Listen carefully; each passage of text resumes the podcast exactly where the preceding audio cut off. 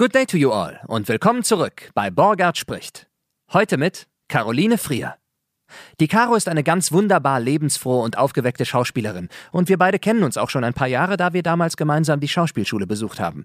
Dementsprechend schweifen wir hier und da auch gerne in alte, verrückte Anekdoten ab. An dieser Stelle schon mal Entschuldigung dafür. Aber dennoch viel Spaß bei Borgart spricht mit Caroline Frier.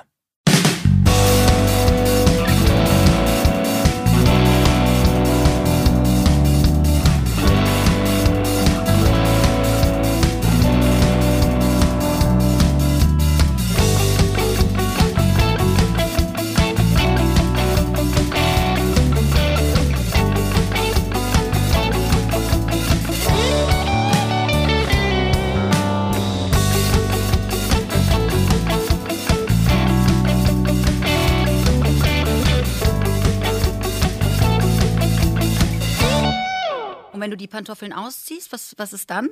Was ist das dann für ein Zeichen? Alarmstufe rot. Also dann würde ich laufen.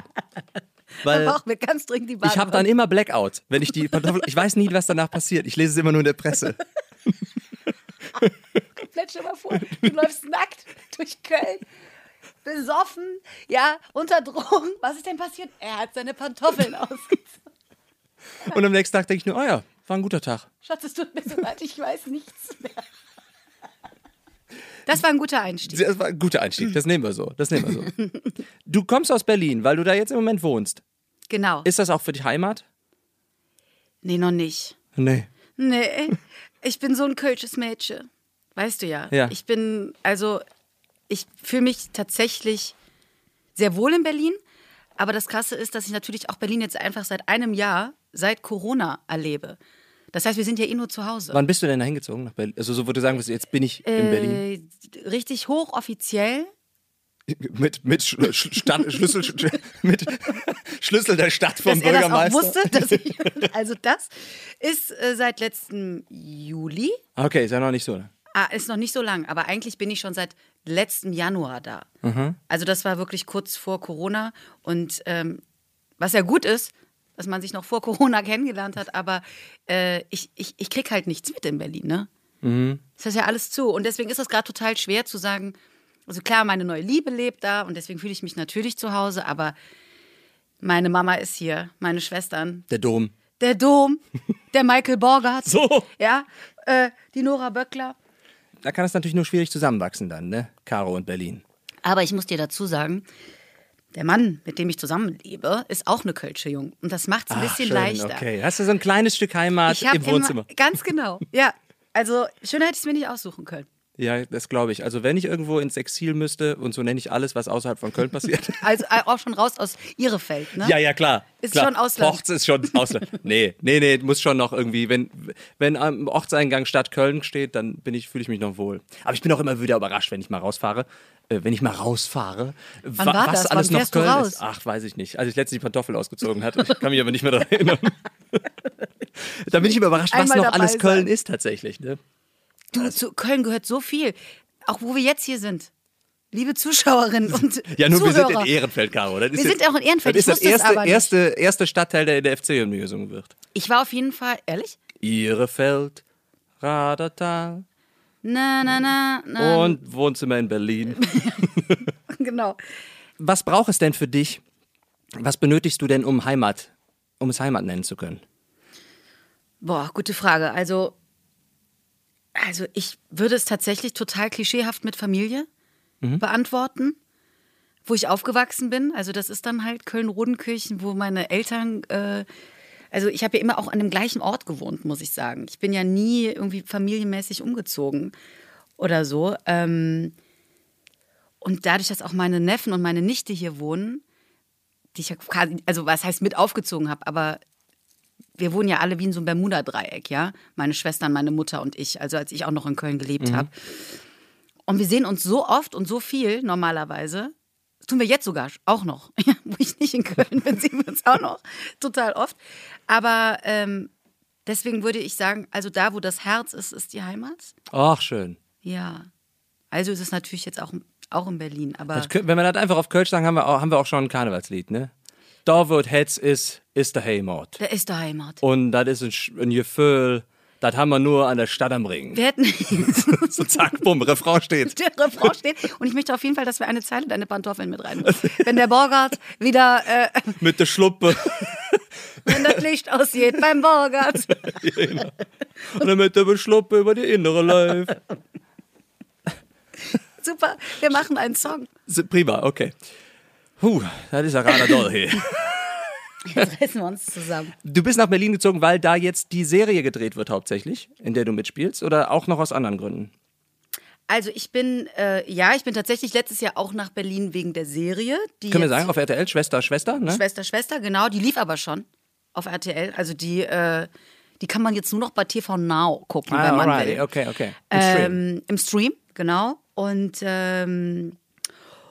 auch der neuen Liebe wegen bin ich dann ganz nach Berlin gezogen. Das darf man auch wissen. Ja. Also ich bin mit meinem Koffer... Die Caro guckt immer rüber zu so einer Anwältin, die hier sitzt. Das darf man auch wissen. Ja, okay, das darf man auch wissen. Die hat so eine... Ich habe da so eine Ampel installiert, die drückt immer auf Rot oder auf Grün, wenn du etwas sagst. Also ich bin mit ein paar Koffern nach Berlin und dann kam das Umzugsunternehmen. Der Rest. Der Rest, genau. Ist die Serie denn vorbei? Die Serie ist jetzt erstmal vorbei. Ob es weitergeht, das weiß man noch nicht. Okay. Das sind ja immer...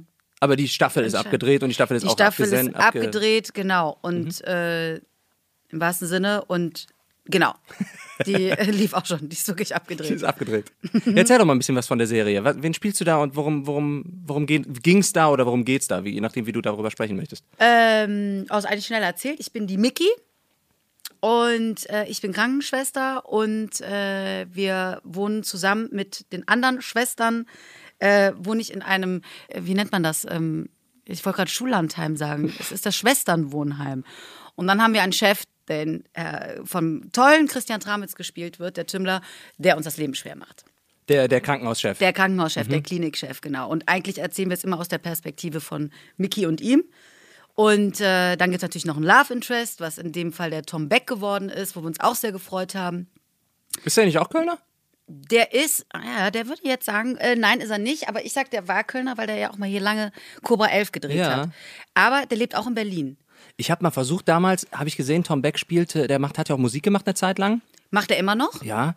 Und das habe ich irgendwie mal eine Zeit lang verfolgt, weil dann ist er auch nach Nashville und hat da irgendwie ein Album aufgenommen oder sowas, glaube ich tatsächlich. Und dann hat er in der Live Music Hall gespielt und dann hatte ich gesehen, welche Veranstaltung das gemacht hat. Habe ich gefragt, ob ich da Opening Act spielen darf. Habe ich aber nicht gedurft. Die haben explizit gesagt, jeden, aber nicht den. Nee, es hat leider nicht geklappt, ab und zu. Aber das finde ich cool, einfach zu fragen. Ja, sonst lässt mich ja keiner auf die Bühne. Nee, eben, das ist richtig so. Vor allen Dingen, wie geil, du hättest gesagt, okay, nicht, aber kann ich mit nach Nashville? Nee, okay, dann mit der Bühne das nicht, aber dann nehme ich doch wenigstens mit. Bin total netter Typ, du mit Tom, mir kann man Spaß haben. Zwei kölsche Jungs in Nashville. Könnte ich dir auch noch einen Song schreiben, auf dem Flug. Ja. Also der ist ein sehr feiner, ich werde ihm das mal weiter sagen. Nee, da hat er nachher ein schlechtes Gewissen. Der hat ja selber ja nichts zu tun gehabt. Aber ich glaube, sein Management war auch hier in Köln oder so.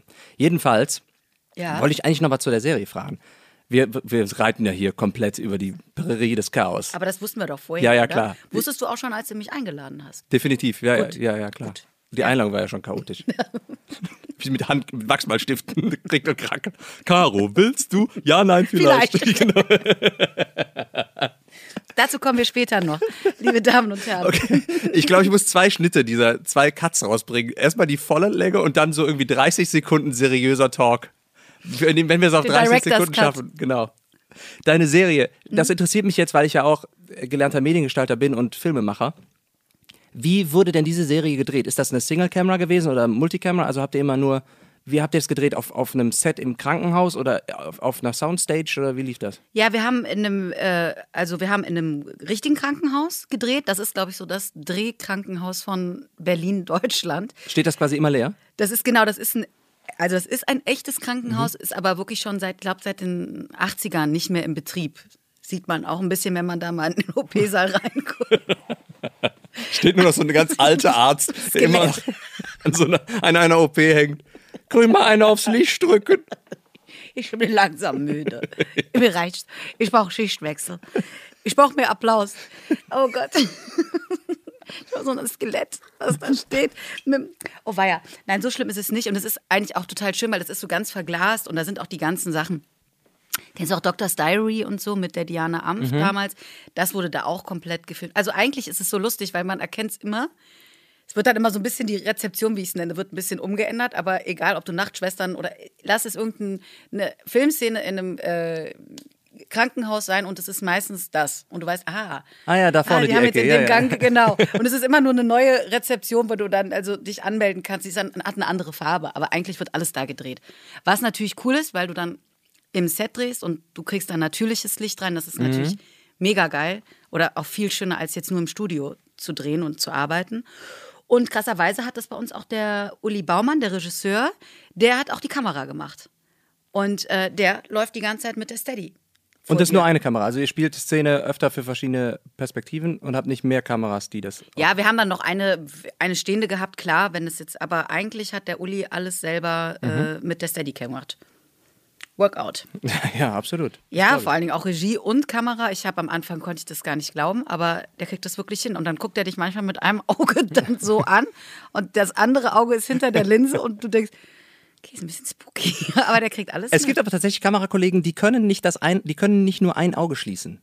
Die Echt? Kriegen das dann, ja, die können natürlich irgendwie so zwinkern, aber die schaffen es dann nicht mit dem noch offenen Auge zu gucken. Also, weil ich habe ja auch schon viele Kamerakollegen kennengelernt und ich gucke auch, wenn ich durch den Sucher gucke in der Kamera, dann mache ich das ein andere Auge zu, wenn mich das ablenkt. Aber es gibt Leute, die können das dann nicht. Die haben beide Augen auf und du denkst, die gucken da irgendwie so scheintot mit dem einen Auge durch die Gegend. Die sagen, nee, wenn ich das eine Auge rechts zum Beispiel zumache und mit dem linken in die Kamera gucke, dann sehe ich links nur verschwommen, ich sehe überhaupt nichts. Ach, das sind die dann gar nicht wahr? Das ist ja interessant, ne? Ja. Ja, das probieren wir heute mal. Wollen wir? Dann brechen wir es jetzt hier ab an der Stelle. Genau. Hättest du geglaubt, damals, als du, weiß ich nicht, mit 15 noch so 16 auf der Schule warst, hast du gedacht, ja, dann glaube ich so mit 36, 37 bin ich dann in Berlin und drehe meine eigene Serie als Hauptrolle. Das habe ich schon mit 2 gedacht. Ach so. Im Kindergarten. Im Kindergarten, ne? Also ich glaube wirklich, also was tatsächlich bei mir Fakt ist, was belegt wird von meinen Schwestern und meiner Mutter, dass ich, seit ich sprechen konnte, man mich gefragt hat, was willst du später mal werden, dass ich immer gesagt habe, Schauspielerin. Ne? Also und Mama dann auch zu mir gesagt, und wenn das nicht, was dann? Schauspielerin. Also es gab halt auch irgendwie nie einen Plan B. Ich hatte irgendwie auch gar keinen Bock, Abi zu machen und so weiter. Natürlich mein Vater damals hat nein, auf keinen Fall, du machst ein Abi. Und da habe ich gesagt, aber warum? Ich brauche es nicht für diesen Beruf und ich bin total froh, dass ich das Abi gemacht habe. Schlechtestes Abi der Welt wahrscheinlich. Aber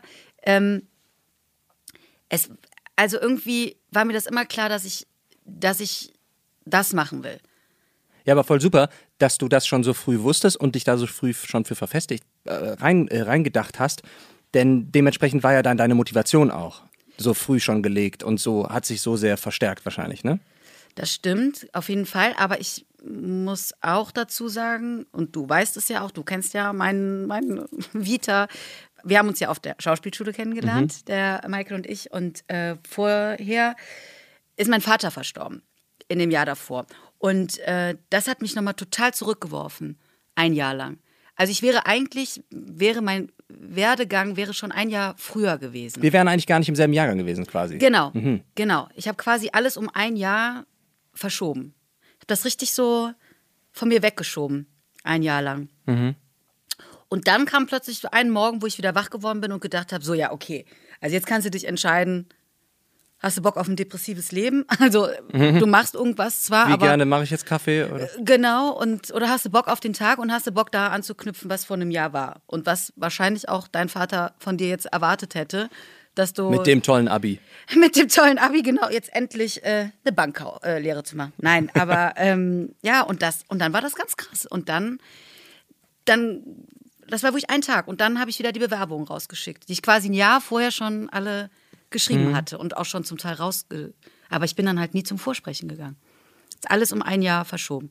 Also deswegen kann ich sagen, auch ich hatte Findungsschwierigkeiten, aber tatsächlich nie in meinem Kopf ein Tierärztin zu werden oder so. Genau. Verstehe. Ja, viel zu blöd für. Wie viel älter ist denn die Annette? Weil als du 2 warst, war die Annette ja noch nicht erfolgreiche Schauspielerin, oder? Das stimmt. Und deswegen kann ich auch sagen, ich habe es schon vor der Annette gewusst, weil viele denken ja, dass ich... ja, also ich mach das, will das auch machen. Sie ist, genau, sie ist Schauspielerin geworden und du weißt ja auch, mit wie vielen Vorurteilen ich zu kämpfen hatte, auch während der Schauspielschule. Ja, da kommen wir gleich mal nochmal zu sprechen, da interessiert mich sehr, wenn du darüber sprechen möchtest. Ja, weil mittlerweile kann ich da total gut drüber sprechen, aber klar, damals war das ein Kampf und Annette ist 9 Jahre älter als ich. Das Gute ist, für uns ist es ja egal, weil wir sind eh so wie Best Friends, meine Schwestern und ich, also da geht eh kein Blatt dazwischen und man kann ja gar nicht neidisch auf den anderen sein. Es ist ja nicht, dass wir Zwillinge wären. Das wäre Kacke. Wenn der eine arbeitet und der andere nicht, aber man ist im selben Beruf. Aber Annette und ich wären ja nicht mal für dieselben Sachen. Nee, dass ihr intern irgendwie schwesterlichen Konkurrenzkampf oder so hättet, das habe ich auch nie gedacht oder auch nie gesehen. Nee, aber das stimmt tatsächlich, dass als die Annette dann nach dem Abi, da bin ich ja dann noch zur Schule gegangen, noch ein paar Jahre. Und dann ist sie ja auf die Schauspielschule gegangen und das war natürlich spannend für mich, es zu sehen, dass es geht. Die Annette war auf derselben Schauspielschule wie auch du und ich, ne? Das kann man noch hinzufügen. Genau, am Theater der Keller. Und das war natürlich geil, weil mich das von Anfang an interessiert hat, ne? Und ich dann auch immer da schon zugeguckt habe, wenn die Aufführungen hatten und so. Und ich fand das halt immer schon mega spannend. Jetzt muss man natürlich auch dazu sagen, es ist nicht jeder Werdegang so wie bei der Annette. Ne, die kam ja dann noch bei hinter Gittern und fing das ja an, als sie noch auf der Schauspielschule war und ist ja da wirklich dann auch sehr schnell reingerutscht. Und da habe ich nur gesehen, okay, das heißt jetzt nicht, dass das Gleiche mir passieren muss, aber ich wusste, aber das kann halt auch was total Schönes sein, wo du auch wirklich dann vielleicht dein Geld mitverdienen kannst. Mhm. Ne? Also, dass das nicht immer heißt, wie das früher so war. Also mein Vater hat so nett gesagt, nein, du willst doch Geld verdienen, du darfst nicht auf eine Schauspielschule. Ja, gut, da hat er natürlich bei dir keine Argumente mehr gehabt in dem Moment, ne? Nein, genau. Geil. Deswegen hatte ich den Freifahrtschein, weil man kann sehr wohl damit Geld verdienen, ja, das geht. Man kann sogar eine Familie davon ernähren. Aber es war eigentlich immer nur eine Bestätigung, Annettes Werdegang für mich, das auch zu machen. Komme, was da wolle. Du hast es gerade eben schon angesprochen. Wie war denn das auf der Schauspielschule? Ich hatte hier die Ela Paul sitzen. Die, wir haben eine Klasse oder einen Jahrgang unter uns und die kam ja von der Schauspielschule, als sie gerade mehr oder weniger mit Wonderwall da ihre Musikkarriere gehabt hatte. Und sie hat ein bisschen erzählt, dass sie sich schon so ein bisschen besonders immer unter Beobachtung gefühlt hat, so nach dem Motto, ja, wollen wir mal gucken, was die Kleine hier von Wonderwall überhaupt hinbekommt. Und hat dann auch tatsächlich dich angesprochen und gesagt, ich kann mir vorstellen, die Caro war ja bei dir in der Stufe, dass sie das Gefühl auch hatte. Wie war denn das tatsächlich bei dir? Weil ich es so jetzt nicht so sehr gemerkt habe, dass als Mitschüler, dass irgendwie so du besonders hart rangenommen wurdest oder wie. Aber das ist ja ein ganz anderes Befinden vielleicht für dich gewesen. Also ich glaube nicht hart herangenommen worden, aber ich habe so ein bisschen das Gefühl gehabt, ich meine, kann man ja jetzt im Nachhinein sagen, weißt du noch, als ich da im 2. Jahrgang dann gespielt habe, ich sage jetzt nicht was und mit wem, aber ich bin mir ziemlich sicher, dass das auch jeder andere hätte spielen können. Aus unserer Klasse, jedes andere Mädchen, also gut, das war eine Frauenrolle, der Michael hätte es jetzt, oh doch, hättest auch du spielen können. Ich habe auch pinke Pantoffeln. Michael kann alles spielen, Leute. Und da glaube ich schon, dadurch, dass dann auch so PR gemacht worden ist, nach außen hin, die Schwester von spielt bei uns mit und da habe ich so das erste Mal richtig gemerkt, wo ich gedacht habe, wo dann auch so von anderen Leuten, auch von Stufen über uns, so Klassen, nicht mir unbedingt direkt ins Gesicht, aber so, ja, ist doch klar, warum sie spielt, die Schwester von Annette. Und natürlich kommt das bei mir an und diese Vibes und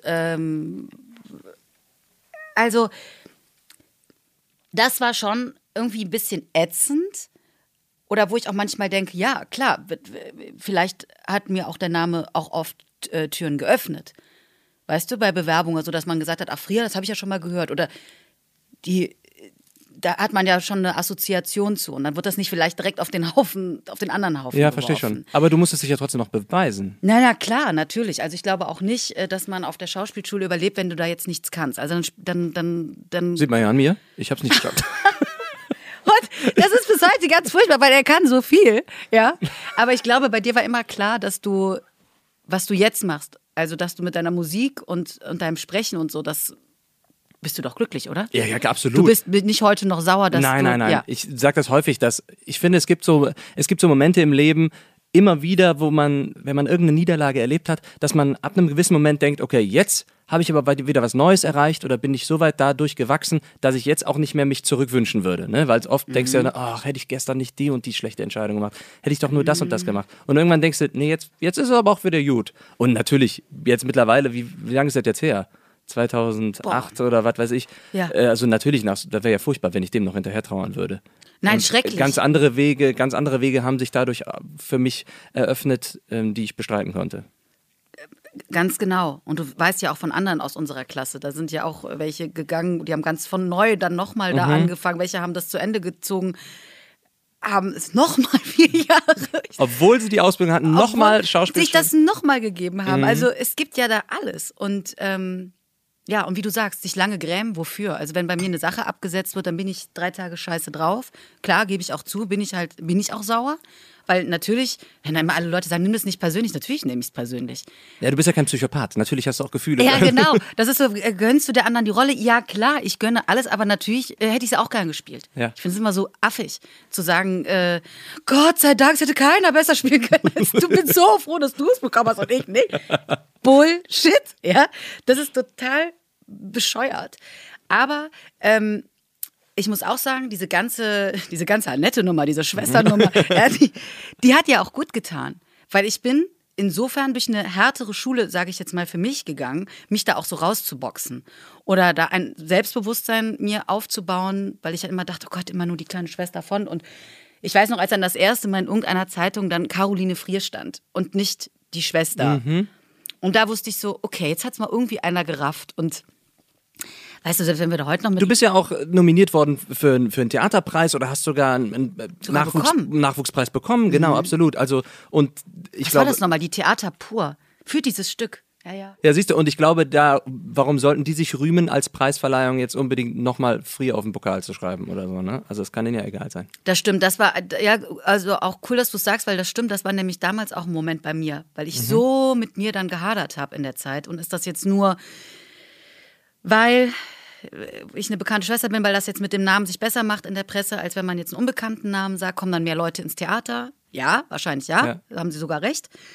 Aber genau, bist du gut genug, es zu machen. Aber für dich ja vielleicht sogar schlechter, dass sie mehr ins Theater kommen, weil du denkst ja dann wieder, ach, die kommen jetzt doch eh nur, weil sie sehen wollen. Ne? Mal gucken, was die kleine Frier jetzt macht. Genau. Ne? Und das ist ja das stimmt. Und das weiß ich auch, das war ich so hammerhart aufgeregt bei der Premiere. Warst du bei der Premiere?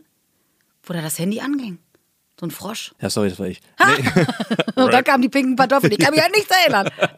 It wasn't me. Nee, daran kann ich mich tatsächlich nicht erinnern. Aber jetzt unabhängig von Kartoffeln.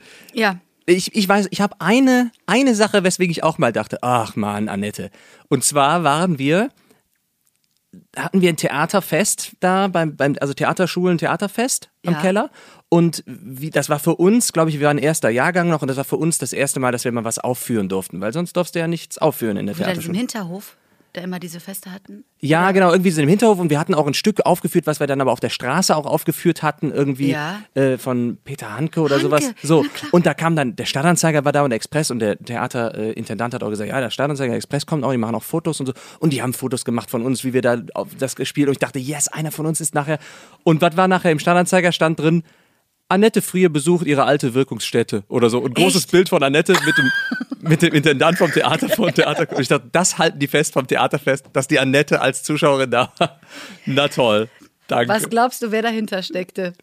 Hinter dieser Fotoidee? Ja, ich glaub, das kann ich mir schon vorstellen. Wer, ne? Das stimmt, da ist sie wegen uns hingekommen. Ja klar, ganz lieb, cool, um ihre kleine Schwester auch zu sehen und genau, so. Ja. Und ihr kanntet sie ja auch alle dann mittlerweile und wollte da auch nochmal... Und weißt du was? Und ich glaube, der Annette ist sowas dann auch total peinlich. Das glaube ich. Die Annette ist auch super, wirklich. Also hat uns ja auch eingeladen. Wir haben gemeinsam Silvester gefeiert bei dir und so. Boah, und sie stimmt. Hat applaudiert bei all unseren Stücken. Also Annette absolut. War immer dabei, ne? Süß. Das war echt super. Mhm. Halloween-Partys gefeiert und so. Und auch Motto-Partys, ne? Motto-Geburtstag. Swingerclub-Partys, also was wir alles schon... Ach toll, Mensch, das kannst du. Die Annette ist eine geile Sache. Annette, wenn du das hörst... Back to the roots. Aber so, jetzt bist du ja jetzt mittlerweile schon lange aus dem Schatten, wenn du überhaupt jemals drin warst, rausgewachsen. Aber gab es da einen Moment, wo du dachtest, also du hast es eben schon angesprochen, waren das solche Momente, die sich dann gehäuft haben, dass du Caroline Frier in der Zeitung gelesen hast und nicht die Schwester von der Annette? Ja, ich glaube, das war so ein erster Aha-Moment. Es gibt ja immer noch Leute, guck mal wie du, die mich auf Annette ansprechen. Nein, es gibt tatsächlich immer noch in Interviews, also wie ist das, in die Fußstapfen der Schwester zu treten? Ich meine, mittlerweile, ne, dann lache ich auch drüber, ja. weil es ist natürlich, wo ich so sage, oh nein, dann nehmen wir aber auch das Interview von 2009, ja, oder 10, dann können wir doch auch nochmal darüber sprechen. Also das habe ich ja nun schon so oft beantwortet. Aber ich glaube, auch noch ein anderer Moment war krass. Ich hatte kurz nach der Schauspielschule meine erste Casting-Einladung, die allererste, war für die Wochenshow. Ach echt? Ja, weil, also da gab es die Wochenshow, ja. die gab es ja ein paar Jahre nicht und dann wollten die wieder so eine Neuauflage machen. Ich glaub, komplett neu. Komplett neu, genau. Also es sollte wieder Wochenshow heißen. Es war auch der gleiche Regisseur, aber mit neuen Leuten irgendwie. Und ich weiß gar nicht, was mich da geritten hat, dass ich da überhaupt hingegangen bin, ja.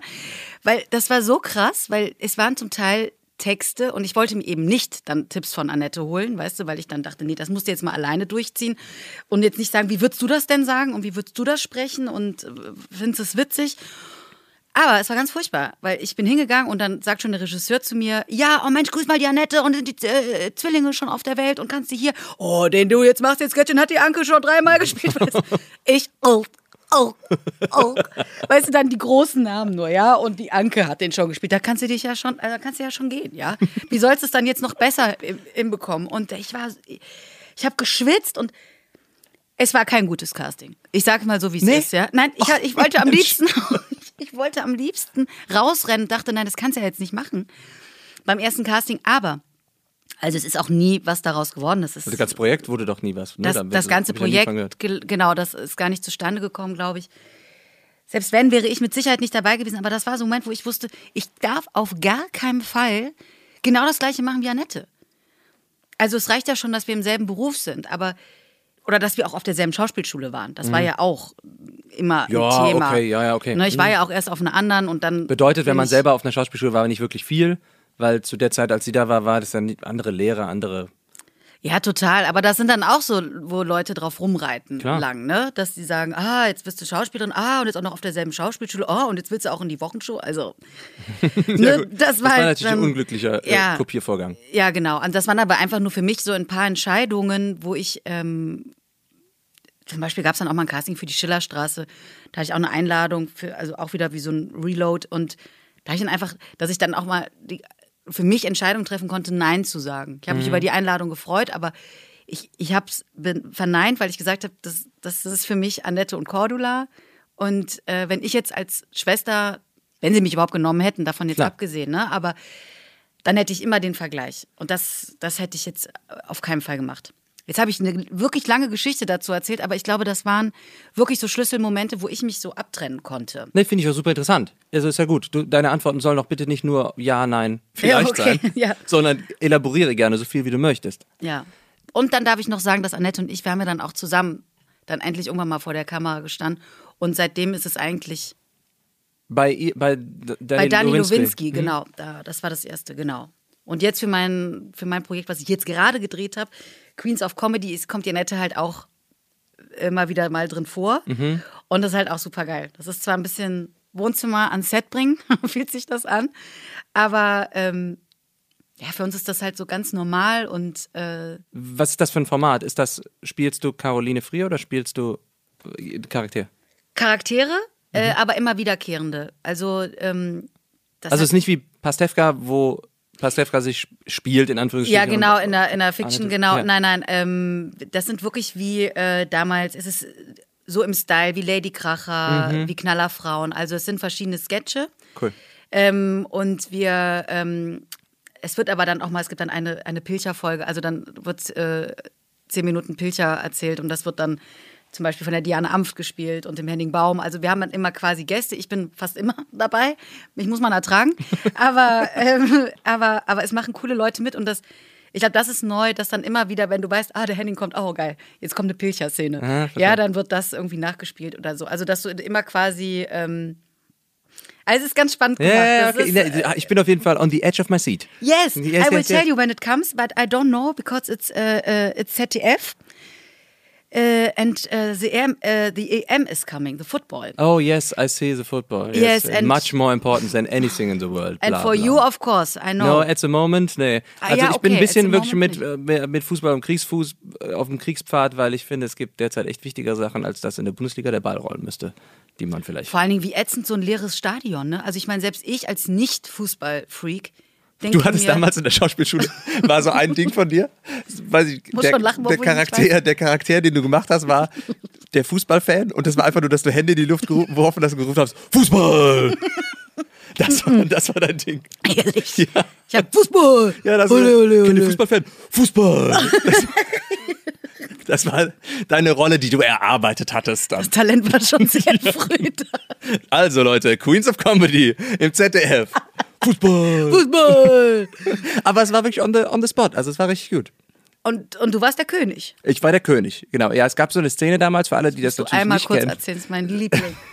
Ich weiß gar nicht mehr, wie es war, aber es war irgendwas. Also ich habe ja immer besonders gerne diese Improvisationen gemacht in der Schauspielschule, weil ich ja gerne was mit Humor immer gemacht habe auch. Mhm. Und es gab irgendwie eine Szene, wir mussten, glaube ich, üben, wie man spielt, wenn man jemandem überlegen ist und wie man halt auch jemand anders ist dir überlegen. Du musst einmal der Master sein, einmal der Sklavin, for lack of a better word. Yes. Und die Sache war halt dann, okay, ich probier's mal, Leute. Und dann bin ich rausgegangen und anstatt auf die Bühne zu kommen und zu sagen, ich bin's, so, jetzt hau ich hier alle mal um, habe ich von draußen gegen die Tür geklopft und laut gerufen, der König! Ich glaube, du hast so, meine Damen und Herren, der König, das ist noch so abgesetzt. Ja. Und allein das war schon, ich hätte gar nichts mehr spielen müssen. Das war schon der Burner.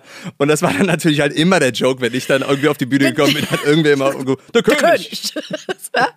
Ich glaube, auch da war auch Nora, ne? Nora Böckler. Nora war, glaube ich, unsere geliebte Freundin. Die war der, genau. Du warst, glaube ich, meine Königin. Weil der Michael. Liest vor. Man musste Geschichten vorlesen, wir mussten sie nachspielen. Das war das auch, ne? Ja, oder? Glaube, das ja, oder am selben Tag. Und du hast unsere Geschichte erzählt und es gab eine Prinzessin und ich habe mich... Oh Gott, Nora, es tut mir so leid. Aber es ist auch unser Running Gag zwischen Nora und mir bis heute noch. Dass ich direkt bei der Prinzessin habe ich mich angesprochen. Genau. Ich habe gesagt, eine wunderschöne Prinzessin. Und die Caro springt auf die Bühne. Ich bin auf die Bühne gesprungen. Und die Nora so einen Schritt, dann bin ich es wohl nicht. Und ein Narr. Und dann kam die Nora mit diesem Bömmel-Ding. Ja, und macht da so einen Narrentanz. Ach, schön. Die viel schönere Rolle bis heute, was sie da alles rausgeholt hat. Ja. Aber das ist wirklich so schlimm. Und guck mal, und die Wege, ich habe euch quasi die Wege geebnet, euch beiden. Der Nora Böckler, die jetzt der Narr, die Närrin ist. Oh Gott. Was habe ich mit der Nora abgelacht? Sie saß ja selber hier auf der Couch und hat gesagt, Nora Böckler, die Gauklerin. Sie sich genannt. Weißt du noch, wie Nora und ich, leider auch sehr lustig, wo die Estera Stenzel aus Transsilvanien. Eine unserer Dozentinnen. Oh, mega. Wenn sie das hört, oh, wir lieben dich. Und wir sollten, weil Nora und ich ja mal ein bisschen aufgedreht waren, hat sie doch gesagt, ihr müsst Ruhe bekommen. Ihr tanzt immer rum wie Mickey Mouse, ihr müsst Ruhe bekommen. Und dann wir so, ja. Und dann haben wir Warten auf Godot gemacht. Ganz kurz. Und dann mussten wir uns verkleiden. In der Bühne 48. In die alten Mottenklamotten, ja. Birkenstocks rausgesucht. Warten auf Godot, wer es nicht kennt. 2 Landstreicher warten auf Godot. Und haben nichts zu tun, haben Langeweile. Und wir haben das nicht ausgehalten. Und dann haben wir irgendwann die Füße nebeneinander gehabt. Also man muss jetzt vorstellen. Und ihr wart gezwungen, uns zuzugucken. Ja, klar. Weißt du, das ist das Schlimmste daran. Das ist das Schlimmste. Und 2 Stunden willst du jemanden ruhig haben. Und wir haben aber gedacht, wir müssen was Witziges machen, was gaukeln, um die Leute zu unterhalten. Und sie wollte aber partout nicht. Sie wollte einfach, wartet. Boah. Und das, ich weiß noch, mir ist der Schweiß runtergelaufen, weil mir das so unangenehm war. Und irgendwann macht die Nora oder ich weiß es nicht mehr, sehen wir, das ist mein Humorzentrum Number 1. Einer hatte falsch rum den Birkenstock an. Weißt du, wie kacke das aussieht, wenn der in die andere Richtung... Ja, so Entenfüße. Da könnte ich mich schon drüber bepissen. Genug gewartet war es dann für Caro in dem Moment. Und dann macht ich oder die Nora, ich weiß es wirklich nicht mehr, einer von uns, nachdem wir eine Stunde gewartet haben, einfach so beim anderen. Kreuzt einfach die Beine. Damit das wieder richtig aussieht. Und ich glaube, auch da ist die Estera, hat dann mega abgelacht. Aber wie wir da lange, wir sitzen da 1,5 Stunden bestimmt, wirklich, die hat uns einfach da sitzen lassen. im wahrsten Sinne des Wortes. Ja, das war krass in der Schauspielschule. Wir haben auch einmal, wir haben in diesem Wartenspielen, sollten wir einmal auch spielen, wie wir haben uns alle auf die Bühne gesetzt, alle auf den Stuhl und wir sollten wirklich Warten spielen. Und ich glaube, sie hat dann die Leute runtergerufen und gesagt, alles klar, Michael, du kannst gehen. Nach dem Motto, bei dir kaufe ich ab, dass du wartest, du schaffst es. Und am Ende saßen halt trotzdem, nach, wie du sagst, nach einer Stunde einfach Warten spielen, saßen immer noch Leute auf der Bühne, wo sie gesagt haben, nee, ich kaufe euch nicht ab, dass ihr wartet, ihr spielt zu viel. Oh Gott, genau, das war ganz schlimm, ihr macht was. Mhm, ihr macht was. Und das ist auch unheimlich wichtig, auch finde ich so im, um jetzt mal wieder, lass uns mal wieder eine Schleife ziehen, die nicht nur einfach irgendwelche Anekdoten sind, sorry, ja, liebe ZuhörerInnen. Stimmt. Das ist unheimlich wichtig, sich zu neutralisieren vor einer irgendwie einer bestimmten Rolle, dass man finde ich, erstmal roh werden kann, um dann in eine Rolle reinzuschlüpfen. Außer man spielt jetzt natürlich irgendwie so jemanden, der einfach auf eine Rolle, die auf deine Person geschnitten ist, da brauchst du dich nicht groß verstellen, ne? Aber wenn du jetzt einfach, sagen wir mal, du müsstest eine hysterische oder weiß ich nicht was, Drogen-Junkie spielen oder so, das ist natürlich schwieriger für die lustige Caro mal eben da in die Rolle zu schlüpfen, da musst du halt erstmal zur Zen-Caro werden, um dann da reinzusteigen. Ne? Und genau dafür haben wir diese Übungen gemacht, ne? Genau. Genau dafür waren die, ich kann es bis heute noch nicht. Drogen-Junkie spielen. Deswegen hast du bisher auch noch keinen. Nur wenn ich deine Pantoffeln anziehe, dann vielleicht. Nein, du hast recht, aber man muss sich das viel öfters, ich auch so ein hektischer Mensch bin, ich will ja auch mal direkt dann alles und schnell und so, dass man mal wieder dahin kommt. Das ist eigentlich eine super geile Übung, ne? Weißt du, was ich mir vorgestellt habe damals beim Warten, als ich da saß auf der Bühne? Du hast das bestimmt hinbekommen, oder? Ja, ich habe das tatsächlich hinbekommen, weil ich mir vorgestellt hatte, ich war nämlich eine Woche vorher und habe einen neuen Perso beantragt und erinnerte mich daran, wie es war, am Meldeamt zu sitzen hier in Ehrenfeld. Du ziehst die Nummer A47 oder was und du siehst, es ist gerade A5 erst aufgerufen worden. Ja. Das ist das Warten Hölle pur. Und das habe ich mir vorgestellt. Ich habe mir vorgestellt, wie in der Ecke da oben so ein Counter ist, wo ich drauf sehe, wo A5 steht und ich weiß, ich habe A48 und habe einfach nur so blöd in diese Ecke geguckt die ganze Zeit. Nein, wie krass, weil wir hatten damals auch noch keine, da war es noch nicht so mit iPhone und so, ne? Dass man dann, oder Smartphone, Entschuldigung, dass man dann da irgendwie Nachrichten oder sich irgendwas hat es wirklich nichts zu tun, ne? Dann. Ja, ich habe einfach auf diesen Bildschirm geguckt. Und das war ja noch nicht mal ein Bildschirm damals, das war einfach nur so ein Counter wie so ein Taschenrechner. Weißt du? Also ach Mensch, die Vergangenheit, wie kacke. Gehen wir nochmal in deine Vergangenheit. Du bist dann irgendwann bei Alles, was zählt gelandet. Ne, dafür kennen dich auch noch viele heute. Wirst du da auch noch viel drauf angesprochen? Ja, witzigerweise ja. Also nicht mehr so wie noch vor 2 Jahren. Was war vor 2 Jahren? Ja, ich weiß auch nicht. Das hat auf jeden Fall lange gedauert. Also ich war ja 3,5 Jahre, glaube ich, in der Soap. Und, von 2012 ungefähr? Oder genau, bis Ende 2015, bis Dezember 2015, genau. Und das hat wahnsinnig lang gedauert, dass du dann nicht mehr, also weil dann bist du so erstmal in den Köpfen drin, also dass du dann auf der Straße, dass hallo Bea, ne? Die Leute meinen es aber auch wirklich, witzigerweise denken die dann wirklich manchmal, sie kennen dich. Also gar nicht, kann ich ein Foto mit jemandem, sondern hi. Und ich habe auch gesagt, hi. Das Beste, was mir mal passiert ist, war bei Burger King. Also weißt du, was so einen guten Roadtrip, ne, gehört, man fährt einmal zu Burger King. Fastfood-Trashen einfach. Fastfood-Trashen, so geil. Das ganze Auto stinkt. Ja, aber ich finde, es gehört bei einem Roadtrip dazu. Ich esse sonst auch kein Mc's und Burger King, aber... Aber ich fahre unheimlich viel Auto. Aber ich fahre nur durch den McDrive.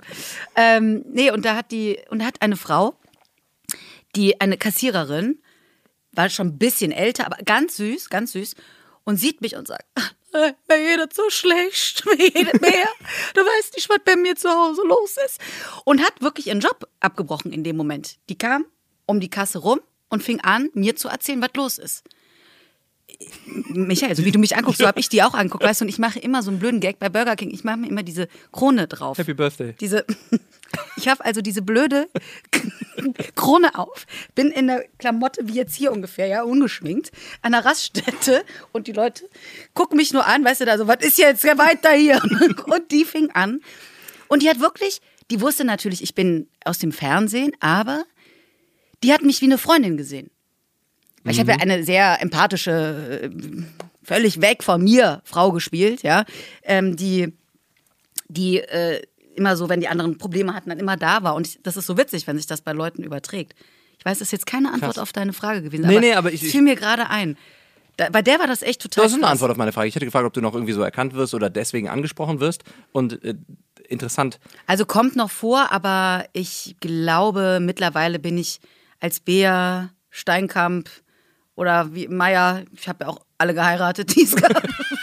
Ich war wirklich, meine Geschichte war auserzählt. Ich habe alle durch und habe alle geheiratet. Ich bin auch von allen geschieden und weiß ich nicht. Jetzt muss auch irgendwann mal gut sein. Du hast dann irgendwann gesagt, ich gehe jetzt hiervon weg. Ja, also, ja, ich habe die Entscheidung, ich bin länger geblieben, als ich eigentlich ursprünglich mal vorhatte. Mhm. Was ich auch überhaupt nicht bereue, weil es war eine mega geile Zeit bei Alles, was zählt. Also wirklich, vom Team, von der Produktion, vom Drehen her. Ich hatte super geile Regisseure zum Teil. Und also weißt du, da ist für mich auch dieses, weil immer so ein Vorurteil, oh, du gehst in eine Soap, das ist doch kein Schauspielberuf ungefähr, ne? Man so denkt, nee, ist es dann doch, also es... War das vielleicht auch so ein Schritt, den du gemacht hast, um dann nochmal, weil du sagtest, du wolltest nicht denselben Weg einschlagen wie Annette, weil du gesagt hast, ich mache jetzt mal so eine Soap? Also ich habe es mir nicht ausgesucht, ich habe jetzt überhaupt nicht vorher gedacht, ach, was hat sie nicht gemacht, eine Soap. Ja, dann gehe ich jetzt mal in eine Soap, ne? Das nicht, aber als das Angebot kam, und es waren ja auch mehrere Castingrunden und so, wo ich dann wusste, näher rückte. Also es wurde dir nicht auch einfach geschenkt, hier ist der Vertrag und Schreiben. Nee, gar nicht. Das war mein erstes Riesencasting. Ich glaube, die haben 800 Girls damals. Jausa. Ja, das war krass. Aber weißt du, ich bin dann nach Berlin, das war dann in Potsdam oder in Babelsberg, glaube ich, damals das Casting. Und dann saßen noch ein paar, das ist ja auch ganz furchtbar, wenn du zum Casting gehst und dann sind noch andere da, die dann noch vor dir dran sind oder nach dir und dieses Hallo. Ich hoffe, du kriegst es nicht, aber schönen Tag dir. Ganz genau. Ciao. Vielleicht brichst du dir das Bein beim Rausgehen.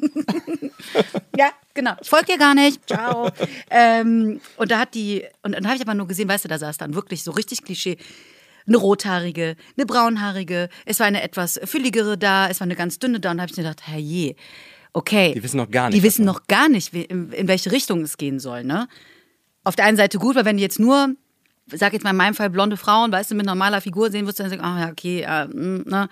Blaue Augen, blond, wer entscheidet? Und dann wurde es aber immer konkreter. Und ich glaube, dann waren dann die nächsten Castings, die nächsten Runden waren dann auch am Set bei AWZ in Köln, in Ossendorf, wo dann Konstellationscastings gemacht worden sind, die natürlich viel mehr bringen, weil du dann siehst, funktioniert das miteinander so. Und dann, ja, dann habe ich das irgendwann bekommen, habe mich auch total gefreut. Wollte aber eigentlich nur 2 Jahre das machen. Aber es hat mir so gut gefallen, dass sind halt 3,5 draus geworden. Aber ich habe auch, glaube ich, 3 Jahre gebraucht, um Bea aus den Köpfen von den Leuten, die es gesehen haben, zu kriegen. Ich durfte einmal mitmachen bei Alles, was zählt. Das war nach der Zeit, wo ich, ja pass auf, das ist jetzt überhaupt nicht spektakulär. Ich war nur Komparse. Das war in der Zeit nach der Schauspielschule, wo ich dachte, ja, was mache ich denn jetzt? Dann habe ich irgendwie gedacht, ja, mache ich mal ein bisschen Komparse hier und da, irgendwie mal, damit ich mal wenigstens was machen darf. Und ich durfte Handtücher tragen. Im Steinkamp Sport und Wellness. Unter diesem Pool, da gibt es so eine Treppe runter oder sowas, da musste ich die Handtücher dann runtertragen. Ich habe einmal eins fallen lassen. Und hab's mir mal nicht anmerken lassen, wie der schlechteste Fitness-Sauna-Mitarbeiter einfach die Handtücher am Boden liegen lassen. Aber was weiß ich, ey. Ich war irgendwo ganz im Hintergrund, weißt du? Ach, schade. Warum war das? Aber das war dann natürlich war noch lange, bevor ich da angefangen habe. Ja, genau. Ach, ich hätte sehr gerne mit dir eine Szene bei Alles, was zählt gespielt. Ja, ich auch sehr gerne. Absolut. Ich meine, wäre wenig produktiv gewesen und wäre in Überlänge gegangen. Voll, und wir hätten nur gelacht die ganze Zeit. Aber es wäre lustig, für uns wäre es sehr lustig geworden. Ich war ja auch tatsächlich, aber wir waren doch in denselben Studios tätig, denn als du dann da AWZ, wie du es genannt hast, gedreht hast, war ich teilweise als Kameramann auch in den MMC-Studios unterwegs, weil ich damals Bühnenkameramann gemacht habe und da irgendwie so Shows waren, so E-Sports, also so Computerspiele, Online-Spielen, da war ich als Kameramann unterwegs. Bin dann mal so irgendwie durch die Gegend gewandert und habe geguckt, ob ich die irgendwo finde. Wir haben uns auch, glaube ich, mal geschrieben. Wir haben uns mal geschrieben, ob wir es irgendwie sehen, aber dann hatte das, ich musste dann genau drehen, während du Pause hattest. Genau, das hat leider nicht geklappt, siehst du? Du musst erst einen Podcast machen, damit wir beide uns mal wiedersehen. Ja, ich habe dann auch in dem Moment, hatte ich dann entschieden, gesagt, ich muss einen Podcast machen und in 7 Jahren hole ich mir die Böckler und die Frier hier hin und die Paul. Bist du denn dann mit einem Plan von Alles, was zählt, weggegangen? Oder hast du erstmal gesagt, ich höre jetzt erstmal hier auf und nebenher habe ich ja noch so ein paar kleine andere Sachen? Oder hattest du direkt schon irgendwas in Mind, wo du gesagt hast, da möchte ich jetzt hingehen? Gar nicht. Es war ein mutiger Schritt, fand ich damals, weil ich hatte wirklich noch nichts Neues. Ich hatte nur gemerkt, da ist vielleicht noch was drin und dadurch, dass ich auch, also ich konnte natürlich ein paar Sachen machen während AWZ, aber ein paar Sachen auch nicht. Und da war so bei mir da ist dann das entstanden, wo ich gemerkt habe, ich muss es ausprobieren.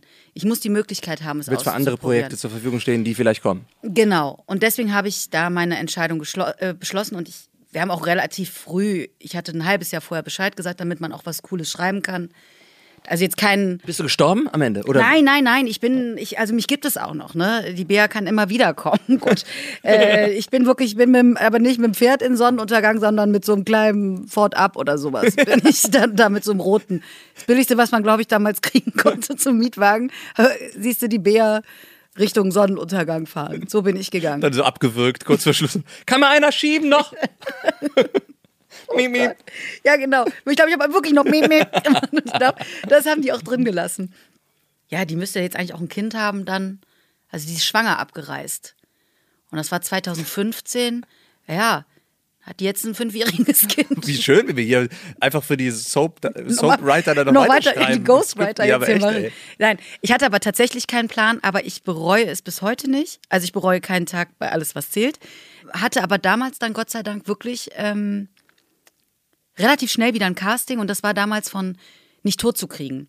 Ich weiß nicht, ob du das mitbekommen hast. Das war auch nur eine Staffel. Es war eine sehr lustige Staffel. Wir waren sogar nominiert für einen Comedy-Preis, aber wir sind nicht weitergelaufen. Oh. So gemein. Das ist schade. Mit Jochen Busse und mir in den Hauptrollen. Es war echt geil. Also ich muss keine Werbung dafür machen. Wer Bock hat, kann sich das immer nochmal streamen. Es ist wirklich sehr lustig. Mit einem super Cast, Tristan Seitz, Matthias Harreby-Brandt und der Jochen Schropp und die Amelie Plasling und ich. Und ja, und da hatte ich echt, also ich muss sagen, da hatte ich Glück. Und das war dann auch mit einem Regisseur, der vorher bei Alles, was zählt war, der quasi auch da gerade so weggegangen ist. Ach schön, okay. Und wir haben uns da wieder getroffen, hatten schon mal zusammen gearbeitet, wussten genau, was meint der andere. Ich meine, das ist dann nicht jetzt die Eintrittskarte, aber das war natürlich wie so nach Hause kommen, nicht ganz fremd, ne? Mhm.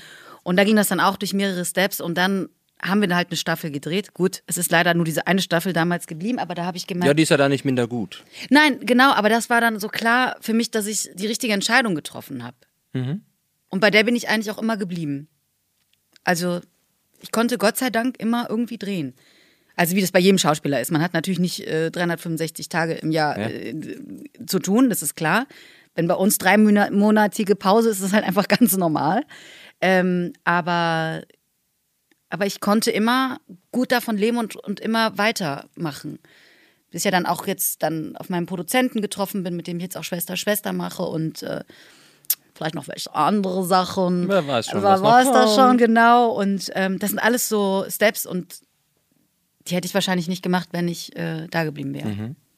Wie hat das denn dann angefangen, dass du dann auch in diesen Shows aufgetreten bist, als Caroline? Selber, also in solchen Quiz-Sendungen oder wie heißen sie alle, Genial daneben oder so, oder kam das auch plötzlich einfach dann um die Ecke aufgrund der Prominenz durch die Soaps und durch die Serien? Ich glaube ja, weil das ist ja auch noch, also das ist jetzt... Und läuft das über ein Management generell, dass man da dann reingeworfen wird, hey, buch doch mal die Caro? Also, ja, also nein. Okay, prima, nächstes Thema. Wir machen nächstes Thema, ja. Also witzigerweise, also was heißt auch nicht witzigerweise, es ist so, wie es ist. Ich habe ein Management natürlich für mein Schauspiel, und ich habe ein PR-Management, was wiederum sehr geil ist, weil das ist meine älteste Schwester Sabine. Ja, die hasst es, wenn ich sage, ihre älteste Schwester, weil sie sagt dann 40 Mal, dann wäre ich alt. Sage ich, nein, aber die du bist auch wirklich sehr alt, wenn ihr die sehen würdet. Späßchen. Die schönste von den Friers. So sieht's nämlich aus. Wie meine Mutter immer sagt. Auch gerne in der Anwesenheit von Annette und mir. Und ich sah aus wie Sabine. Vorher sagte sie ist die schönste Tochter. Clever. Und sie ist sehr clever. Ach komm, die Gleichung habe ich gar nicht bedacht. Ich denke immer, ich bin das auf den Bildern. Aber es ist Sabine. Sehr lustig. Und Sabine macht von Annette und mir die PR. Das heißt, alles, was nicht über Schauspiel läuft, also all diese Shows oder wäre es jetzt eine Moderation, was ich ja jetzt gar nicht mache, würde über Sabine laufen. Wie nennst du diese Jobs? Nennt man das irgendwie? Oder Lifestyle-Genre oder wie nennt man das? Tja, ich nenne es wirklich, ich habe auch Quatsch. Ja, Shows. Okay. Aber ich muss dazu sagen, ich glaube auch, wie du das gerade eben beschrieben hast, das war natürlich, kamen, glaube ich, die ersten Anfragen, also A, ja klar, ein bisschen prominent, dass man mich jetzt aus diversen Sachen kannte. Ich war nie festgelegt auf einen Sender, ne? Ich habe mal da gespielt, mal da, das ist, glaube ich, auch nicht schlecht, weil RTL besetzt ja gerne auch dann, wenn es fest ist, dann auch RTL-Leute, was ja auch klar ist, aber das ist ja nie irgendwo fest. Die Türen waren alle offen. Die Türen waren alle offen, genau. Und ich glaube, was auch natürlich eine Rolle gespielt hat, dass ich auch natürlich durch Schwester oder auch vorher bei Nicht tot zu kriegen so auch ganz lustige Rollen gespielt habe. Ne? Also jetzt nicht bierernst, ich bin jetzt keine Tatortkommissarin oder so, werde ich wahrscheinlich auch nie werden. Aber, dass das man hast so, du jetzt gesagt, und in 5 Jahren sitzen wir hier. Oh, das wäre geil. Dann möchte ich aber, dass du nochmal als Komparse mit den Pantoffeln da einen kleinen Amoklauf. Danke, immer nur. Jetzt, nein, das ist richtige Episodenhauptrolle. So sieht's aus. So sieht's aus. Da bist du schon Kommissarin, ich darf trotzdem nur als Komparse mit den Pantoffeln. Pantoffelmörder. Amoklauf. Und nachher darfst du mich erschießen. Nein. Aber auch geil, man hört erst nur diese Pantoffeln. So, flapp, flapp. Genau. Nee, und man sieht immer nur die Pantoffeln. Und dann. Und erst am Schluss, der Strumpfhosenmörder, wird dann hier. Darf ich auch was sagen? Ja. Huch.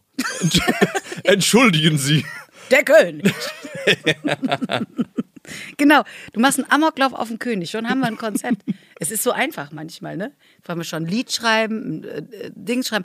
Nein, aber ich glaube nur, dass es da so zustande gekommen ist. Mhm. Aber nein, ich frage nicht nach. Also das. Was heißt das? Ja, also weil du gerade gefragt hast, oder ruft dann das Management an und sagt, kann die Caro. Das habe ich tatsächlich noch nicht gemacht. Klopf auf Holz. Es gibt bestimmt diverse Sachen, die ich noch gerne machen wollen würde und wo ich dann die Hoffnung habe, wenn ich vielleicht in der Sache mitmache, sieht man mich, da irgendwie mal, das könnte eine Tür öffnen, aber... Nee, aber es ist ja trotzdem so, dass du dich jetzt auch da schon bewiesen hast in diesem Feld und besonders gezeigt hast, dass du eine frohe Natur bist, dass du locker und lustig und viel reden kannst und das hilft dir natürlich dann auch weiter, auch bei der nächsten Show vielleicht wieder mit dabei zu sein. Ne? Also deswegen musst du natürlich auch nicht sagen, kann ich bitte noch einmal bei der Rateshow mit dabei sein? Ja, auf gar keinen Fall. Ich glaube, das ist auch der falsche Weg. Mhm. Also weil es gibt auch bestimmt Sachen, wo sie sagen, oh, die hat so viel gelabert, lass mal besser weg, ja?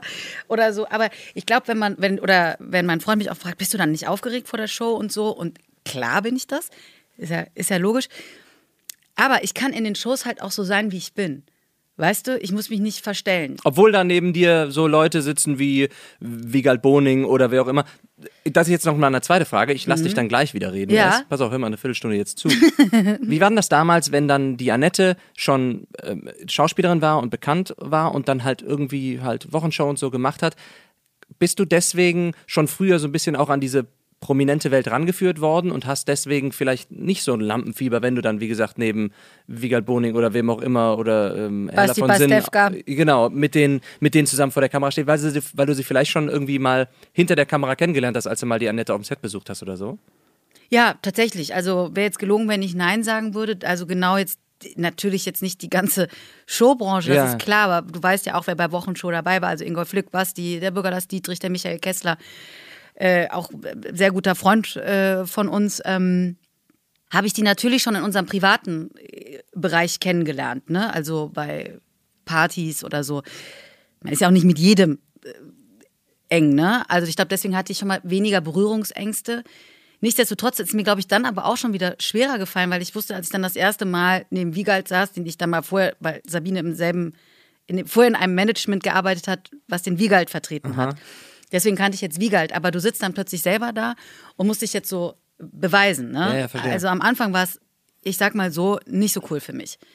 Also die waren alle super cool zu mir, die haben mich alle mit offenen Armen aufgenommen. Aber das Erlebnis für dich war nicht so befreiend, oder was? Ja, weil ich gemerkt habe, ich muss jetzt halt auch vor allen Dingen besonders cool sein und ich muss so tun, als wäre es mir egal. Und dann ist es schon wieder nicht authentisch, weil du denkst... Und dann ist es nicht authentisch, dann neigt man dazu, zu viel zu machen oder muss ich jetzt lauter sein als der andere oder die, um mich zu beweisen, um mich zu zeigen.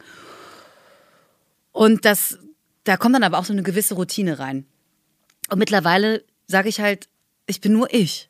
Und das bin ich ja eh meistens, also sowieso, ich verstelle mich ja höchst selten, außer es ist jetzt eine Rolle, die ich nächste Woche zum Beispiel spiele, werde ich eine verbitterte Rollstuhlfahrerin, da freue ich mich schon sogar richtig drauf, dass ich auch mal was Ernsteres spielen darf, aber ich glaube, die Leute denken bei mir, sie kriegen da jetzt auch keine Mogelpackung.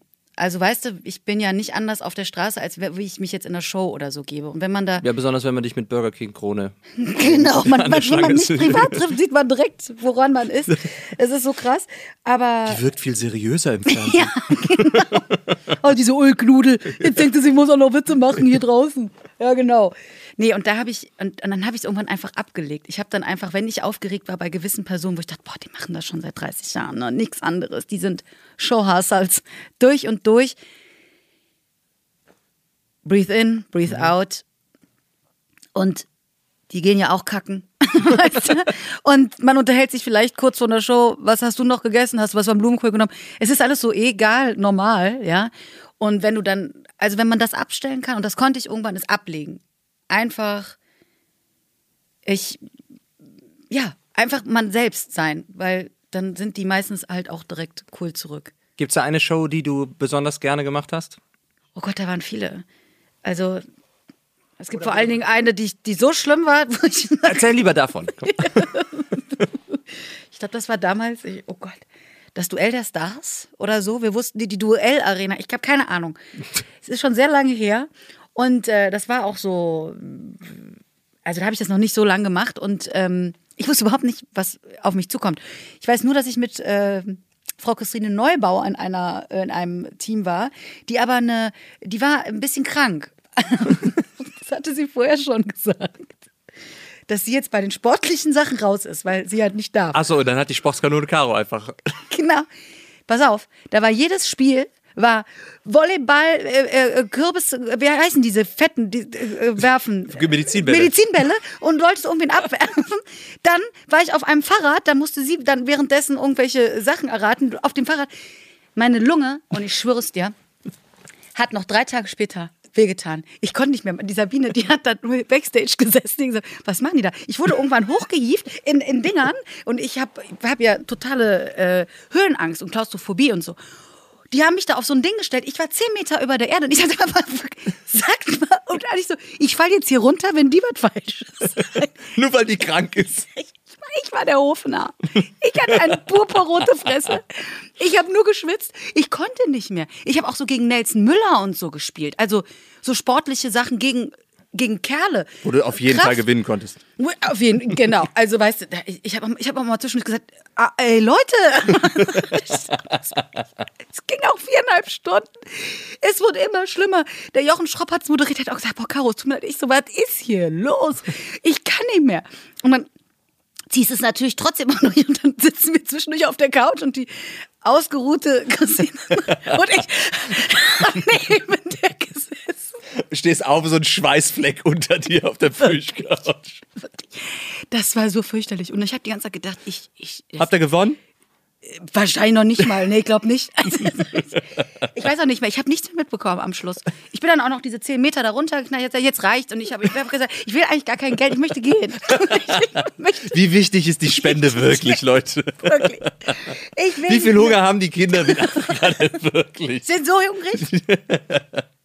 So, Caro, was steht dann an jetzt in Zukunft? Du hast ja eben schon so ein bisschen von den Queens of Comedy gesprochen. Wovon darfst du denn noch erzählen? Was bald auf den Markt kommt oder was noch läuft oder so? Also das ist tatsächlich jetzt gerade... Also ich habe jetzt wieder Shows gedreht in Köln. Das ist eine neue Show. Ich glaube, das darf man sogar sagen. Ja, also weil seit gestern läuft der... Ja, eben. Ach, der Podcast hört keiner. Das wird alles nie gesendet. Das kommt alles gleich ins private Archiv. So. Glaubt ihr kein Wort. So, dann lasse ich das so auf Schallplatte einritzen und höre das immer auf meinem Grammophon. Dann setze ich mich mit meiner Pfeife hin. Und deinen Pantoffeln? Mit meinen Pantoffeln und der Pfeife. Pop, pop, pop. Und höre dann meinen Podcast. Mach ich so bei jeder zweiten Episode, die sende ich dann einfach nie. Glaube ich dir. Nenn das das Schellack-Archiv. Nein, das kann man, glaube ich, wirklich sagen, weil das seit gestern läuft der Trailer. Das ist eine neue Show für Sat.1, die heißt Rolling. Die macht wirklich totalen Bock. Moderiert von Ross Anthony. Und die geht ab 10. Mai auch an den Start. Also gibt's schon. Da war ich jetzt 4-mal. Ich moderiere das nicht. Ich habe eigentlich nichts damit zu tun. Ich durfte nur ein paar Mal Gast sein. Ich bin ja totaler Fan von so... Ja? Von so Gesellschaftsspiele, Brettspiele und so weiter. Und je voluminöser und großartiger und fantastischer die Spielbretter irgendwie aufgebaut sind, so je mehr du in das Spiel reinsteigen kannst quasi, desto faszinierter bin ich davon. Deswegen kann ich mir, also ich glaube, ich könnte mir nichts Geileres vorstellen, als in so einem riesen Set zu sein und im Spiel drin zu stehen. Also jetzt, weiß nicht, wie sehr das auf das hinzutrifft oder so. Aber wenn ich noch irgendwie 100.000 Mark Show oder sowas denke damals, weißt du. Das ist doch geil. Das macht Bock. Das glaube ich, ey, mega. Also die beste, jetzt kann ich es dir doch sagen, was ich letztens vor kurzem machen durfte, das I Can See Your Voice. Heißt nicht, ob du das mal gesehen hast auf RTL. Da sind gute Sänger dabei und gar nicht gute Sänger. Mhm. Und du musst quasi, und die müssen aber die ganze Zeit stillstehen. Gibt es eine Runde, müssen sie Lip-Sync machen, dann musst du raten. Kann der wirklich singen? Aha. Ist das seine Stimme? Ist es nicht seine Stimme? Dann quasi aus dem Aussehen, ne? Und dann wird eine Geschichte erzählt. Das ist der Michael Borgart. Der ist Kaninchenzüchter aus Leverkusen und ansonsten spielt er aber gerne auf Hochzeiten, weißt du? Und dann wird eine Geschichte erzählt und du musst es halt rausfinden. Und das war so witzig. Und ich hab da gesessen Und ich konnte kaum glauben, dass ich da Geld verdiene. Ja? Weil ich habe gesagt, das ist ein Spieleabend. Ein Spieleabend während Corona. Ja? Wir sind getestet und wir dürfen hier was spielen. Und ich habe mich immer umgedreht und dann der lachende Thomas Hermanns, Ross Anthony irgendwie und ich wie eine Grinsekatze habe da gesessen. Ich so, das macht so viel Bock. Ja? Ach, wie schön. Ja, das war so richtig, wo ich gedacht habe, wie du sagst, in so einem Brettspiel, man will noch gar nicht, dass es zu Ende ist. Mhm. Willst du das jetzt noch weiterspielen oder direkt noch eine Runde, weil es hat so viel Bock gemacht. Und so war das. Das hier hat auch richtig viel Bock gemacht, Caro. Finde ich auch. Jetzt kann ich wieder eine Stunde weitermachen. Ja, wir sind ja auch schon hier in Überlänge. Das heißt, sind wir? Aber das ist ja nicht so schlimm, weil dann können wir uns einfach nochmal treffen. Komm doch nochmal wieder für den zweiten Teil bald mal. Sehr gerne. Und dann komme ich mit der Nora Böckler und dann ist alles vorbei. Oh, dann ist wirklich alles vorbei. Also, wir hatten auf jeden Fall Spaß. Ich bin mir noch nicht ganz sicher, ob die ZuhörerInnen das auch so haben, so gerne genossen haben, unsere alten Anekdoten. Entschuldigung, sorry dafür. Nein, ich bin mir sicher, das war ein sehr unterhaltsames Gespräch für alle Beteiligten. Und wir sprechen uns beim nächsten Mal. Tschüss. Tschüss, danke schön.